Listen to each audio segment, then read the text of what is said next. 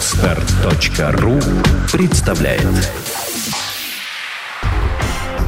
«Бизнес для меня» – программа о молодежном и инновационном предпринимательстве. Реальная история о реальном бизнесе. Добрый день, уважаемые слушатели. Меня зовут Анатолий Кутузов, и вы слушаете программу «Бизнес для меня», которая выходит по заказу Комитета по развитию предпринимательства и потребительского рынка Санкт-Петербурга. Тема программы – это истории бизнеса и советы начинающим предпринимателям. У нас сегодня в гостях интересный человек-эксперт – это Мария Волошина, учредитель и генеральный директор школы джаза и мюзикла джей энд эм School и ивент-проекта джей энд эм Show. Привет, Мария. Привет. Расскажи о своем первом бизнес-опыте и о том, как ты стала предпринимателем. Ну, собственно, первый мой бизнес-опыт и начался с этой школы. Предпринимателем я стала, потому что решила учредить эту фирму, открыть школу, соответственно, начать развивать детей, ну, не только детей, взрослых. Собственно, вот, первый опыт, с чего он начался. Но я знаю, что еще обучаясь в вузе, ты уже занималась предпринимательством. А, ну да, у меня у нас с сестрой был совместный проект, как бы мы дел... организовывали дизайн-студию интерьеров. Вот. Ну, это был не мой личный бизнес-проект, мы занимались этим совместно. Я помогала развивать эту фирму, так, также там работала, в общем... Можно с этого начать, конечно, но я как бы считаю личный бизнес-опыт свой. Mm-hmm. Это школа, конечно же. Ну, вот, а какие этапы э, ты считаешь э, знаковыми? Что было самым сложным на пути развития тебя как профессионала и как предпринимателя? В плане организации бизнеса? Ну, начиная, наверное, с рождения. Может быть, у тебя есть такие вехи. Когда ты поняла, что ты предпринимательством должна заняться? Ну, это на самом деле как-то само собой все получилось. То есть э, так сложились э, обстоятельства жизненные, что... Родился этот проект. Соответственно, он развивался сначала в мыслях, потом уже начал развиваться в жизни. И, естественно, само собой нужно было уже привести это к какому-то итогу и организовать фирму. Так, собственно, началось, началось предпринимательство. Собственно, далее уже как бы идет развитие, следующий этап и так далее. Но, как правило, когда человек начинает заниматься бизнесом, у него изначально рождается идея. Да, безусловно, конечно. А рождается идея после какой-то встречи знаковой, после посещения выставки. Может быть, эта идея рождается в момент защиты дипломного проекта в вузе. Вот я знаю, что у тебя э, несколько образований. Угу. Э, какие ты окончила вузы и как это образование пригодилось?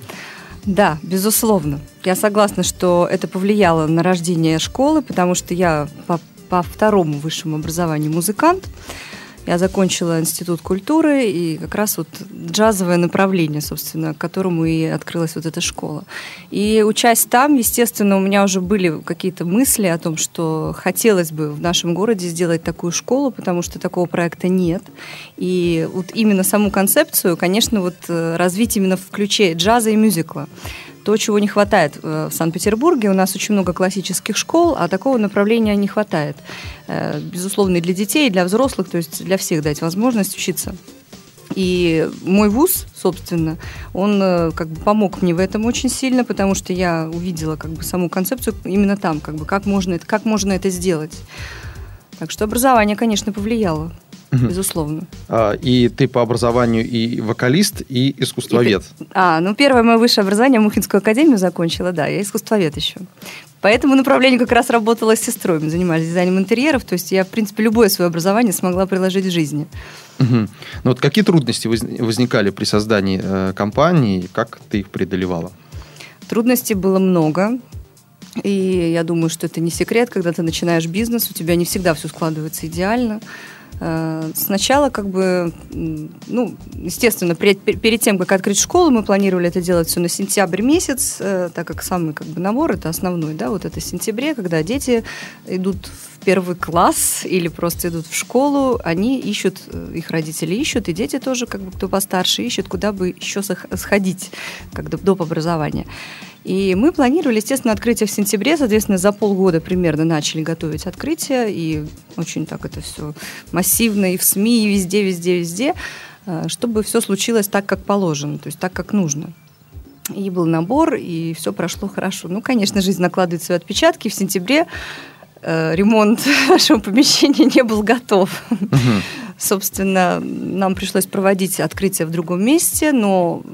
Через, через месяц как бы мы открылись, это была где-то середина октября, Первый наш день открытых дверей, он был девятого сентября, вот мы открылись пятнадцатого октября, mm-hmm. и, собственно, не могу сказать, что это сильно как-то очень повлияло, ну, часть, конечно, людей не дождались, но все равно был большой набор в том году, и было все замечательно, то есть мы начали работать, наше помещение было частично готово, то есть оставалось дождаться вторую часть, которую мы обещали сдать через месяц, естественно, ее не сдали, в общем, и детям приходилось там ну, ходить через двор, в общем, ну, мы это все пережили, потому что...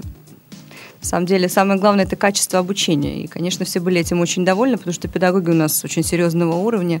И мы делали постоянно опросы, мы постоянно спрашивали, постоянно разговаривали с клиентами, насколько им тяжела эта ситуация. То есть все всех устраивало, и все как бы были довольны результатом. У нас был отчетный концерт в декабре, который прошел просто замечательно. Все были в восторге. Так что это, эти мелочи как бы показались не такими сложностями сильными. Хотя, конечно, мы очень переживали по этому поводу. Вот как ты считаешь, как можно научиться извлекать позитивный опыт из ошибок и неудач? Ну, это, да, как бы, на самом деле, наверное, любому бизнесмену дает какую-то изворотливость, гибкость. То есть ты начинаешь, ну, как бы учишься преодолевать э, трудности, и это тебя закаляет, естественно, потому что, когда все идет гладко, ну, мне кажется, так вообще никогда не бывает, чтобы все шло гладко. Обязательно что-то вот мешает развиваться в том русле, в котором ты планировал. То есть это, как, знаете, говорят, если хочешь э, насмешить Бога, расскажи ему о своих планах. Вот. Угу. Так что жизнь, она накладывает свой отпечаток, конечно. Но сложности, они должны присутствовать, и это сплачивает команду. Это раз, да, то есть мы все вместе преодолеваем эти трудности. Это первый позитивный опыт, я считаю, потому что когда ты делаешь совместно что-то, да, и преодолеваешь что-то, то, конечно же, это тебя как бы, ну, сплачивает. И плечом к плечу идти гораздо легче, чем когда все порознь, да, то есть и как раз трудности, они именно являются таким способом сплотить команду, но это на мой взгляд. Угу. У молодых предпринимателей часто возникает вопрос, где взять деньги на первый свой проект, где взять стартовый капитал. Вот в твоем случае э, потребовался ли большой стартовый капитал и э, какие ты ресурсы использовала для запуска первого проекта? Угу. Ну да, безусловно, стартовый капитал в моем случае понадобился, потому что у нас э, проект, который требовал серьезного ремонта, то есть здание было совершенно забро... ну, не заброшенным, как бы разрушенным таким, и нам пришлось вкладывать деньги в ремонт. Э, ну, у меня было еще как бы были партнеры, которые, собственно, тоже в этот вкладывали проект деньги. Также нужно было покупать оборудование. Но хочу сказать следующее. Например, оборудование всегда можно купить в лизинг. И, то есть, это вот та, как бы, часть денег, которую, да, не обязательно тратить.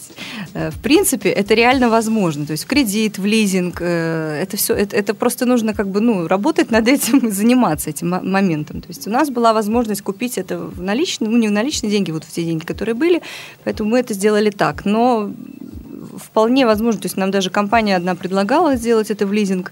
Так что, если, например, брать помещение, которое уже более-менее пригодно для того, чтобы туда въехать, купить оборудование в лизинг, затраты будут не такими высокими. Но это в нашем случае, в нашей, как бы, конкретно к нашему бизнесу относится. Хотя я думаю, что... А, скажи, а как тоже. Ты оцениваешь рынок вот этих услуг э, создания школ джаза и мюзикла у нас в Санкт-Петербурге? Город у нас, э, как известно, это культурная столица России, и мне кажется, что э, таких интересных проектов должно быть больше.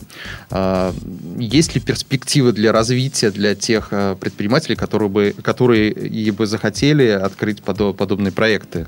И... что им может помочь? Ну, вот, безусловно. Что, какое оборудование в нашем, требуется? В нашем, наш город большой.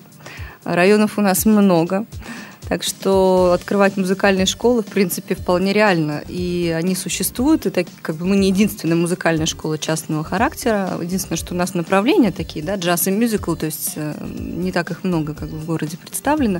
Вот. Но если говорить о каких-то новых школах, почему нет? У нас рынок-то, в принципе, не так, чтобы напичкан этим, поэтому вполне может быть, и если, например, брать спальные районы, где очень много детей, где, в принципе, сейчас строят высотные дома, там достаточно большой контингент.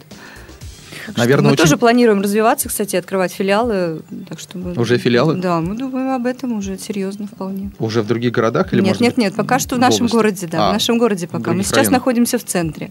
Центр uh-huh. – это как такое брендовое место, то есть там в центре не так много живут детей. К нам ездят в основном все с периферии в основном. Поэтому мы будем открывать однозначно где-то... Наверное, изюминка любой школы – это может быть состав преподавателей, педагогов и образовательная программа. Вот э, расскажи о твоей, о твоей концепции. Угу. Что вы преподаете, ну, в какой форме и почему это наиболее интересно в угу. таком формате, как, как тебе кажется? А, ну, в первую очередь, наша гордость – это, естественно, наши педагоги, так как вы и сказали, потому что мы собрали всю самую как бы элиту Санкт-Петербурга джазовую. Это все известные музыканты, вокалисты, которые выступают на лучших концертных площадках, во всех джазовых клубах. То есть они на слуху. Это и джазовая филармония, и джи эф си, сорок восемь стульев, там, ну, в общем, и так далее. Другие-другие э, бары, рестораны. Они выступают со звездами мировыми, там, и с Игорем Бутманом и так далее. Также они все работают у нас. Угу. Вот. Игорь Бутман к вам приезжает выступать? Игорь Бутман как, пока к нам не приезжал, но мы привозим педагогов из Америки. И это наше основное, основное отличие, наверное, от всех как бы, ну, подобных каких-то школ и вообще в принципе. Потому что мы привозим первоисточник. Uh-huh. Мы работаем с американцами, они к нам приезжают, ну, я не знаю, даже практически каждые два месяца. Вот у нас уже на сегодняшний, на сегодняшний момент уже два раза они приезжали, в прошлом году много раз. Они остаются у нас как на неделю, так и на месяц, так и более. Вот сейчас летом, например, у нас вообще грандиозный будет проект. Приезжает режиссер, он и вокалист, и постановщик театра мюзикла из Вашингтона. То есть вот у него свой театр мюзикла, детский, но там также и взрослые участвуют.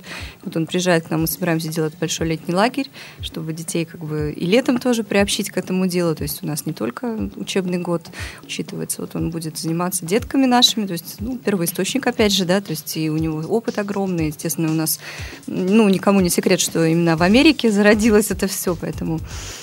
Так что вот, и вокалисты, и музыканты, и трио к нам приезжают. То есть мы много-много разного всего делаем, сотрудничаем с мировыми музыкантами. И я думаю, что это очень интересно, потому что все дети, которые учатся в нашей школе, они посещают все эти мастер-классы абсолютно бесплатно. То есть только для внешних слушателей есть какая-то стоимость. Ну, естественно, индивидуальные занятия, это, конечно, опла- оплачивается. Ну вот какова программа э, обучения? Вот э, начинается первый день, пришел... Во-первых, чтобы попасть в вашу школу, нужно пройти какое-то тестирование, наверняка должен быть слух. Я скажу так, мы на сегодняшний день принимаем всех детей. Да, взрослых мы, мы всех прослушиваем, ну, начиная с семи лет. То есть до семи лет у нас, у нас развивающие занятия для детей от двух до шести. Это развивающие там сольфеджио, танец, музыка, вокал. Они как бы, ну, такие, скажем, несерьезные, да, то есть они, безусловно, сделают какие-то номера, выступают с этими номерами уже с трех лет. Они как маленькие артисты, но мы с них ничего такого серьезного не требуем. То есть они развиваются. В семь лет у нас уже начинается программа определенная, которую вот мы ставим как бы для постановки мюзикла. За три года мы детей готовим к тому, чтобы выйти с хорошей постановкой. Они в течение там, каждого года дают два отчетных концерта. У нас обязательно отчетные концерты. Это как экзамен, ну, мы так называем. Экзамен и праздник. Экзамен и праздник одновременно, да, потому что им необходим сценический опыт. Они выступают с этими отчетными концертами два раза в год, а вот в конце уже к, трех, к третьему году они делают постановку такую же на уровне. То есть они выступают сначала с номерами. И потом мы это все собираем в постановку и уже показывают они спектакль. В прошлом году мы делали спектакль в конце года, то есть ну, мы за год умудрились поставить, но это вот надо было просто сделать, потому что мы должны были показать тот результат, на который мы способны, и дети справились, мы довольны результатом, и спектакль получился небольшой, всего на двадцать минут, потому что на сорок было невозможно поставить за такой короткий срок. Вот, а через три года, конечно, мы хотим серьезный результат какой-то получить и будем делать серьезную постановку. Ну, помимо этого, наши дети, которые учатся, например, не в группах, там у нас есть групповая программа, есть индивидуальные занятия по музыкальным инструментам, просто по вокалу, они обязательно все выступают. Мы собираем бенды, то есть у нас, вот, например, инструментальные, да, то есть сейчас вот как раз в планах собрать такую команду учеников нашей школы, потому что у нас уже по всем направлениям они есть, и они двигаются вперед, то есть будем уже сплачивать, так скажем, и делать какой-то коллектив, который мы также смотрим, можем продвигать от нашей школы, и детям это сценический опыт, и возможность двигаться куда-то, да, вперед, давать перспективу развития, роста. Ну, вот, собственно, на всех мероприятиях они мы везде в городе постоянно выступают, наши дети. Uh-huh. Известный проект «Голос», который сейчас идет по Первому uh-huh. каналу, я знаю, что некоторые участники тоже в какое-то время учились или преподавали в джазовой школе. Вот скажите, помогаете ли вашим детям продвигаться в таких конкурсах, организовывать их выступления, в Москве, может быть, на западных площадках. У вас же есть контакты с Америкой. Да. Во-первых, скажу э, по секрету, что в этом проекте принимает участниц, участник, который был учеником нашего педагога из Америки. Угу. Вот эта девушка, она известная достаточно певица, у нее замечательный свой проект э, Тина Кузнецова. Она сейчас прошла э, следующий тур, то есть сейчас ждем, все за нее болеем, естественно. Она ученица Джейди Волтера, который у нас преподает уже второй год. Он уже как наш такой основной педагог по джазу, потому что он великолепен просто. У него такая методика замечательная, и к нам ходят как профессионалы к нему заниматься, так и новички. То есть он занимается и с детьми в том числе, то есть он детей обучает импровизации, и это прекрасно, потому что он дает это как на легком уровне, так и на сложном профессиональном уже, когда есть знания гармонии джазовой и так далее. То есть такой разносторонний человек. По его методикам преподают в Нью-Йорке три вуза и еще в Нидерландах. Но теперь и мы, собственно, все наши педагоги тоже прошли стажировку у него и преподают также по его методике. В том числе. Значит, по поводу детей, которых мы продвигаем. Безусловно, конечно, мы собираем номера, и мы предоставляем им возможность участвовать в различных конкурсах. Вот сейчас как раз недавно мы прошли участие, вот к нам приезжал конкурс «Звезда удачи», и наши дети, очень многие, приняли участие в этом конкурсе. Но помимо этого, естественно, мы участвуем в различных конкурсах за границей, в Европе, они ездят э, с педагогами, с нашими, то есть представляют и школу, и сами себя. Естественно, это очень важный этап развития, как бы мы не можем его не учитывать, потому что, безусловно, это... Очень важно, как бы, дать детям возможность получать свое портфолио и двигаться куда-то. То есть это для них очень важно, так же, как и для нас. Марина, вот я знаю, что э, ты не один раз была награждена. И вот, например, «Женщина года две тысячи тринадцать», номинация «Социальную ответственность», и премия «двадцать успешных людей Петербурга» две тысячи двенадцать за, в номинации «Стартап». Скажи, как вот сочетается э, работа предпринимателя по созданию проекта «Джазовой школы» и, например, тот фонд, которым ты занимаешься, фонд угу. благотворительности «Добрый ангел». Да-да-да. Культурный фонд «Добрый ангел». Да, э, сочетается очень просто. Я вообще благотворительностью начала заниматься гораздо раньше, чем бизнесом. Вот, и много лет уже этим занимаюсь. И просто это все теперь совмещается очень легко. Мы, например, делаем какие-то благотворительные мероприятия в школе, проводим благотворительные ярмарки, делаем какие-то благотворительные мастер-классы, выезжаем, выезжаем с этими мастер-классами, организуем какие-то встречи для детей, сирот и так далее. Вот на сегодняшний день уже готовим третий большой праздник для детей, ну, как бы от фонда, да, ну, в котором теперь и школа уча- принимает участие, потому что она помогает и собирать средства, и помогает сделать какую-то ярмарку, так как есть площадь, где можно это все провести для детей. Легко сочетается. Это же дети. Тут mm-hmm. дети, там дети. Какая разница, каким детям помогать? То есть... Ну, у было бы желание, фонд, как говорится. У большинства фондов встает вопрос э, вот как раз этой самой помощи. Не так охотно-то у нас э, деньги инвестируют, не инвестируют, да, а mm-hmm. именно отдают. Э, вот корпоративно-социальная ответственность очень mm-hmm. важный блок э, обсуждений, и в разных журналах, программах об этом говорят. Mm-hmm. Э, каким образом деньги вкладывают в благотворительность, дают? Ну, разными способами. Мне сложно просто... ли собрать те в, это, в этом году сложно было собрать, но совершилось чудо, и сегодня мне позвонили, и я собрала всю сумму за один день. Это происходит именно так обычно. Ты можешь собирать месяц-два, у тебя ничего не получается, потом кто-то звонит и предлагает тебе помощь. Это удивительно, действительно. Я поражаюсь таким людям, которые готовы вот так вот жертвовать, как бы анонимно. И это замечательно, потому что я рада, что у нас не все так плохо еще в этом мире, что люди не так очерствели и помогают детям. Приходится, конечно, приложить усилия куда-то, походить, попросить, ну а что делать? Если ты хочешь какого-то результата добиться, как бы я занимаюсь этим абсолютно бескорыстно, то есть то, что фонда, фонда касается, mm-hmm. мне как бы с этого никакой выгоды нету, я просто хочу делать это, вот и все, и я делаю это уже не первый год, и мне это приносит колоссальное удовольствие, потому что когда я сижу на спектакле, вижу, как эти дети реагируют на этот праздник, и как для них этот праздник важен, и как они его ждут, как мне рассказывают хранители, ну, вот этих фондов, там, да, с которыми мы сотрудничаем, мы же привлекаем детские дома, и кураторы, там, со всеми мы общаемся, они говорят, что для них просто какое-то невероятное событие, мы же устраиваем не просто там спектакль, там и Дед Мороз, и Снегурочка, и фотосессия, там привозят им всякие угощения, сладости, вкусности, приезжает э, планетарий, раздают шарики, шарики, раздают подарки. То есть для них это настоящий праздник, это не просто спектакль. Потом они куда-то выезжают, в какой-то дворец, там еще куда-то. То есть это для них большое событие. Конечно, они его ждут, а Новый год все-таки это сказка, и надо ее дарить детям как бы хотя бы раз в год. А как вы выбираете целевые группы помощи? Целевые группы. С кем вы работаете? С кем работаем? Ну, мне повезло, наверное, с моим кругом общения, и это как бы мне очень сильно помогает, потому что есть возможность найти людей, которые имеют как бы тоже свой крупный бизнес. Естественно, я тоже вкладываю какие-то деньги ежегодно, как бы, да, так как у меня тоже есть эта возможность. Вот. И мы сотрудничаем таким образом. Угу. Ну, э, не секрет, что успешность, успешность проекта часто, чаще всего заключается в э, коммуникативной компетентности, то есть умении выстраивать отношения с людьми. Вот как ты считаешь, в чем э, секрет успешных коммуникаций? Секрет успешных коммуникаций – быть честным и искренним. Ну, мне так кажется.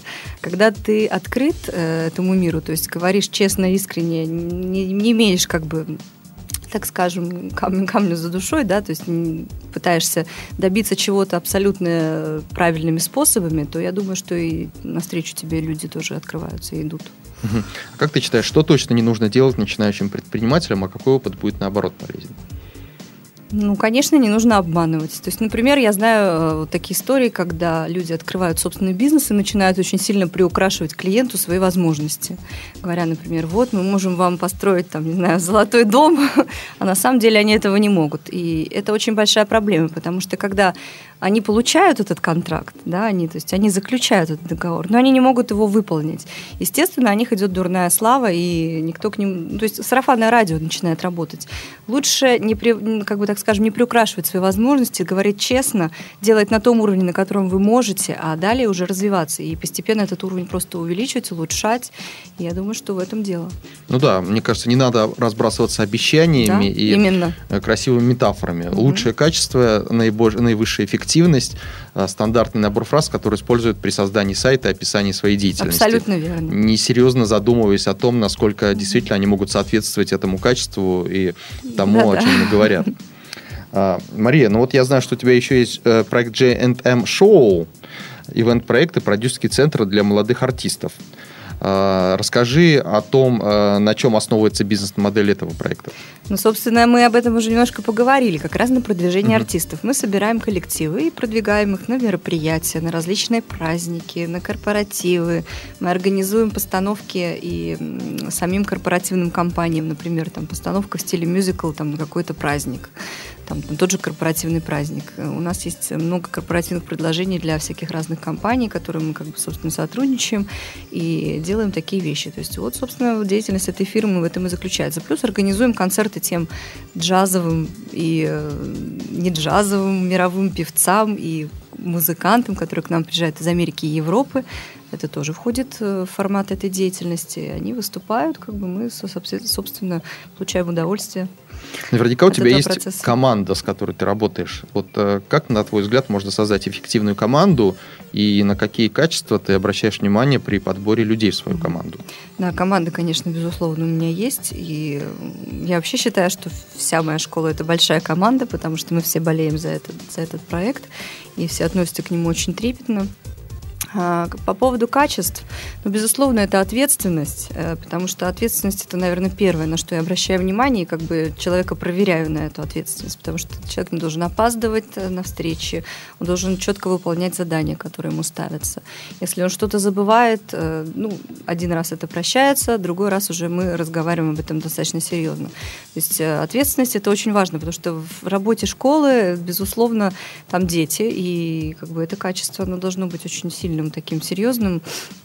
Коммуникативность, конечно же, потому что, если, например, мы говорим о работе администрации, то клиент должен чувствовать, что о нем все время заботятся, что с ним разговаривают. То есть, ну, в любом случае, конечно, качества много, на самом деле, требуется. Ну, и честность, естественно. Скажи, а посещаешь ли ты какие-то специальные тренинги, которые позволяют тебе наиболее успешно заниматься менеджментом в этой команде? Нет, тренинги я не посещаю, пока еще не посещала, я думаю об этом, я хочу сейчас пойти поучиться в МИСБ, я думаю, что это мне поможет, так как у меня, во-первых, нет экономического образования, да, это, наверное, Ну, где-то у меня есть, конечно, финансовые там различные директора, там, но мне все равно этого не хватает. Я бы хотела как бы развиваться дальше, так как я хочу делать филиальную систему, мне нужно больше знаний. Соответственно, я вот думаю об этом. Вот. Мы никогда не останавливаемся на своем развитии. Учиться, учиться, еще раз учиться, я вечный студент. Да, ну вот скажи, появилась команда. Ты поняла, что с этими людьми есть та химия, и она позволяет работать. Каковы у тебя принципы мотивации людей? Принципы мотивации людей. Угу. Хороший вопрос. Ну, безусловно, это поощрительная система.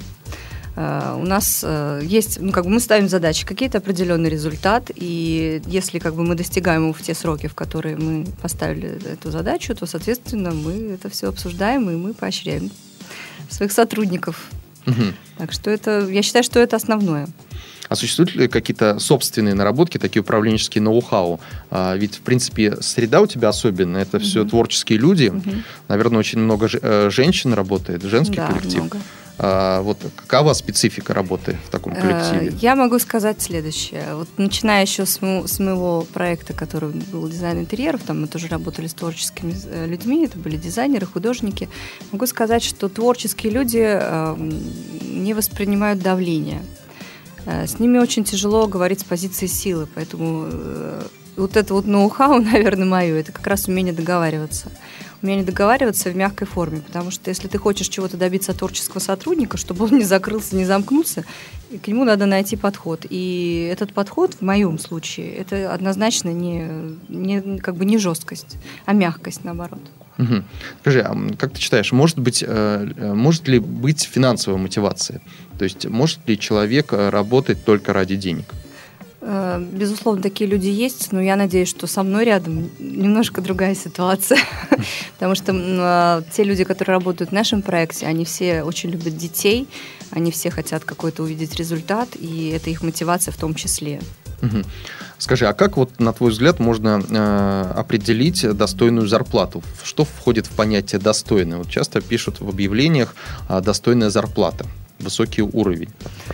Ну, у нас зарплаты фиксированные, как бы для педагогов это почасовая оплата, но они обычно совмещают несколько мест работы, то есть педагогическая деятельность, она подразумевает это, то есть очень часто.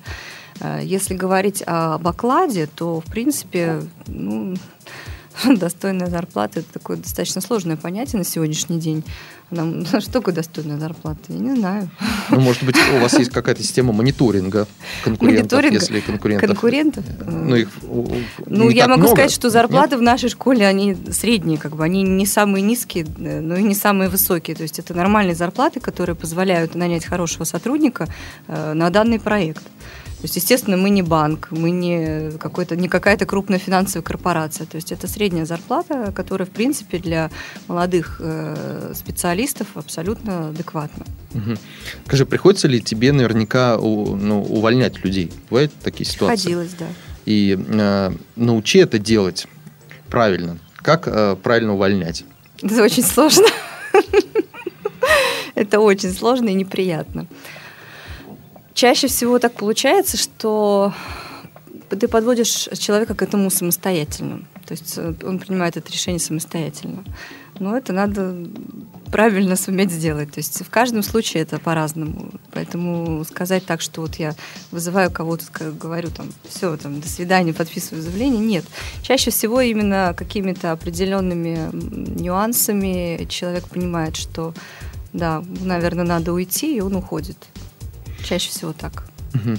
Ну, многие запоминают э, первый случай увольнения, очень сильно готовятся к нему, очень сильно волнуются. Есть ли у тебя такой э, случай в памяти? У меня и чему есть, он конечно. тебя мог научить? Ведь важно э, и создать команду, то есть набрать людей, и правильно mm-hmm. уволить. Да, да, естественно. Правильно расстаться. Да, правильно расстаться. То есть правильно указать на профессиональные какие-то недоработки, может быть, mm-hmm. отметить какие-то личностные качества, поведенческие особенности, почему человек не соответствует э, критериям.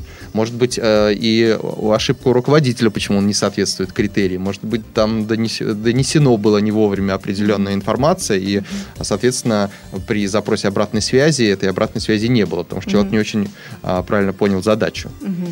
Ну, первый опыт увольнения, конечно, он всегда волнительный достаточно. Могу сказать, что да, мне тоже было это очень неприятно. Именно вот когда я увольняла сотрудника, уже конкретно увольняла, не так, что подвела его к этому, а именно увольняла. Это было неприятно. Я просто спокойно пришла, вызвала этого человека, сказала ему, что, к сожалению, ну, он был на испытательном сроке, поэтому это было проще несколько. Я сказала, что, извините, вы не соответствуете требованиям нашей компании, к сожалению, и у нас не получится с вами сотрудничество. Все прошло, в принципе, вот так вот. Ну, человек понял, он не да? обиделся. Часто бывает, ну, он что люди не понимают. Он пытался оправдаться, он пытался что-то спросить, объяснить. Я говорю, вы извините, как бы я не хотела бы более ничего обсуждать. Спасибо. Ну, ты наверняка волновалась, да? Ну, конечно, было неприятно. Первого опыта, да. Мария, ну вот могла бы ты дать несколько бизнес-идей для начинающих предпринимателей? Может быть, у тебя есть э, свои наблюдения за происходящим вокруг, и есть интересные идеи, но которыми ты, может быть, сама не занимаешься. Это не твой рынок, и тебе это не очень интересно. Бизнес-идеи. Угу. Ну, конечно, сложно сейчас так сказать, потому что в моей голове сейчас только один проект, ну, то есть вот эти проекты, другой из него вытекающий, и его развитие. Поэтому о чем-то следующем я не думала, о чем-то таком, чтобы не связано было с этой деятельностью. Сложно сказать, но это надо думать, я так не скажу, это сложно. Вот у меня пере... Просто мне кажется, что э, идея, которая возникает у тебя, да, лично относясь к твоему характеру, это должно быть что-то личное, и когда человек хочет что-то создать, это должно, конечно же, быть соприкасаемо с ним самим. То есть я, например, себя не вижу в сфере какой-нибудь банковской или еще какой-то вот финансовой, там, серьезной какой-то, или там, не знаю, торговой. То есть я не вижу, например, себя в этом вообще. Я вижу в творчестве себя. Кто-то видит себя, наоборот, совершенно в другом. И вот, э, я говорю, это личное. Но часто замечаешь что-то, когда не хватает какого-то уровня сервиса. Uh-huh. Например, двигаясь по магазину, иногда хочется посчитать стоимость продукции, которая лежит в корзине, но uh-huh. не оказывается под рукой калькулятора, может uh-huh. быть. Если бы в корзине uh-huh. был калькулятор, было бы удобно. Вот а, если ну кто-то да. изобретет такой... Ну, то есть это, это не бизнес-идея, это уже проект какого-то там изобретения, то есть это немножко другая сфера, мне кажется. Вот. Но вообще и... интересная идея. Да, и у каждого человека периодически возникают такие вот идеи, которыми можно было заняться. Мне вот не жалко, я потому что я точно этим не занимаюсь, не займусь, видимо, а, но идея такая есть. А, у меня к тебе есть блиц-опрос. Так. А, твоя заветная мечта. Моя заветная мечта? Я бы хотела, чтобы в этом мире было меньше болезней. Ну, это как бы очень слишком глобально. Просто я слишком много сталкиваюсь с этим и с тем, как болеют дети, и мне это очень больно. И, наверное, моя заветная мечта заключается в том, чтобы наша медицина, наша, именно в России, вышла на тот уровень достойный, который бы мог осуществлять эту помощь, потому что на сегодняшний день очень мало, к сожалению, возможностей помощи определенным больным детям, ну и взрослым в том числе, и приходится собирать огромные средства, чтобы ехать лечиться куда-то, и вот... Мое угу. желание вот в развитии нашей страны. Угу. Кто самый выдающийся предприниматель, на твой взгляд, чья история вдохновляет? Стив Джобс. Наверное, ага. это очень частый ответ. Ну, он популярен, конечно. Все знают его истории по фильмам и по книгам, mm-hmm. и по его изобретениям, да. естественно. Да, да. Какую книгу ты прочла последней, если настольная? Книга. Так, это был Иэн Бэнкс. Сейчас я пытаюсь вспомнить, как называлась эта книга. Я просто вообще люблю этого автора. Я перечитала практически всю литературу. Ну, всю, всю его коллекцию. Замечательный писатель. Господи, как же он назвал? То ли... То ли посредник. Как-то название такое. Еще фильм снят был по этой книге. Не могу вспомнить название. Это о любви или... Нет, это... нет, это, это детектив был. А, это был детектив, то есть да. формат детектива ага, тебя, в принципе, да. интересует. Ну, ну, я не могу сказать, жанр. Что меня сильно увлекает жанр детектива. Я достаточно редко читаю детективы, но вот э, Бэнксу детектив мне понравился. Угу. А как ты считаешь, предпринимателями рождаются или становятся? Становятся. И э, какой совет ты могла бы дать начинающим предпринимателям? Я бы могла дать совет не бояться идти вперед. И дорогу осилит идущий, поэтому все трудности, которые возникают на пути, это трудности, которые необходимо преодолеть. Не обяз... ну, ни в коем случае нельзя опускать руки. Есть замечательная фраза, что... Как бы, ну, люди очень часто опускают руки за шаг до победы. Да? Вот есть такое вот философское высказывание, я не помню, как его правильно сформулировано. Uh-huh. Вот ни в коем случае нельзя опускать руки. Если трудности присутствуют, значит, нужно их преодолеть. Значит, это твой жизненный путь. Надо идти вперед. Чтобы не вручали ордена посмертно, да? Ну, примерно так. Спасибо, Мария. Спасибо нашим слушателям. Вы слушали программу «Бизнес для меня», которая выходит по заказу Комитета по развитию предпринимательства и потребительского рынка Санкт-Петербурга. В гостях студии у нас была Мария Волошина, основатель школы джаза и мюзикла джей энд эм School и ивент-проекта джей энд эм Show. Желаю вам свежих идей, успехов в бизнесе. Программу вел Анатолий Кутузов. Пока. Программа реализуется по заказу Комитета по развитию предпринимательства и потребительского рынка Санкт-Петербурга. Информационный партнер проекта подстер точка эф эм. Партнеры программы образовательно-консультационный центр «Успех» и джи си ай эс пэ бэ. Сделано на подстер точка ру. Скачать другие выпуски подкаста вы можете на podster точка ру.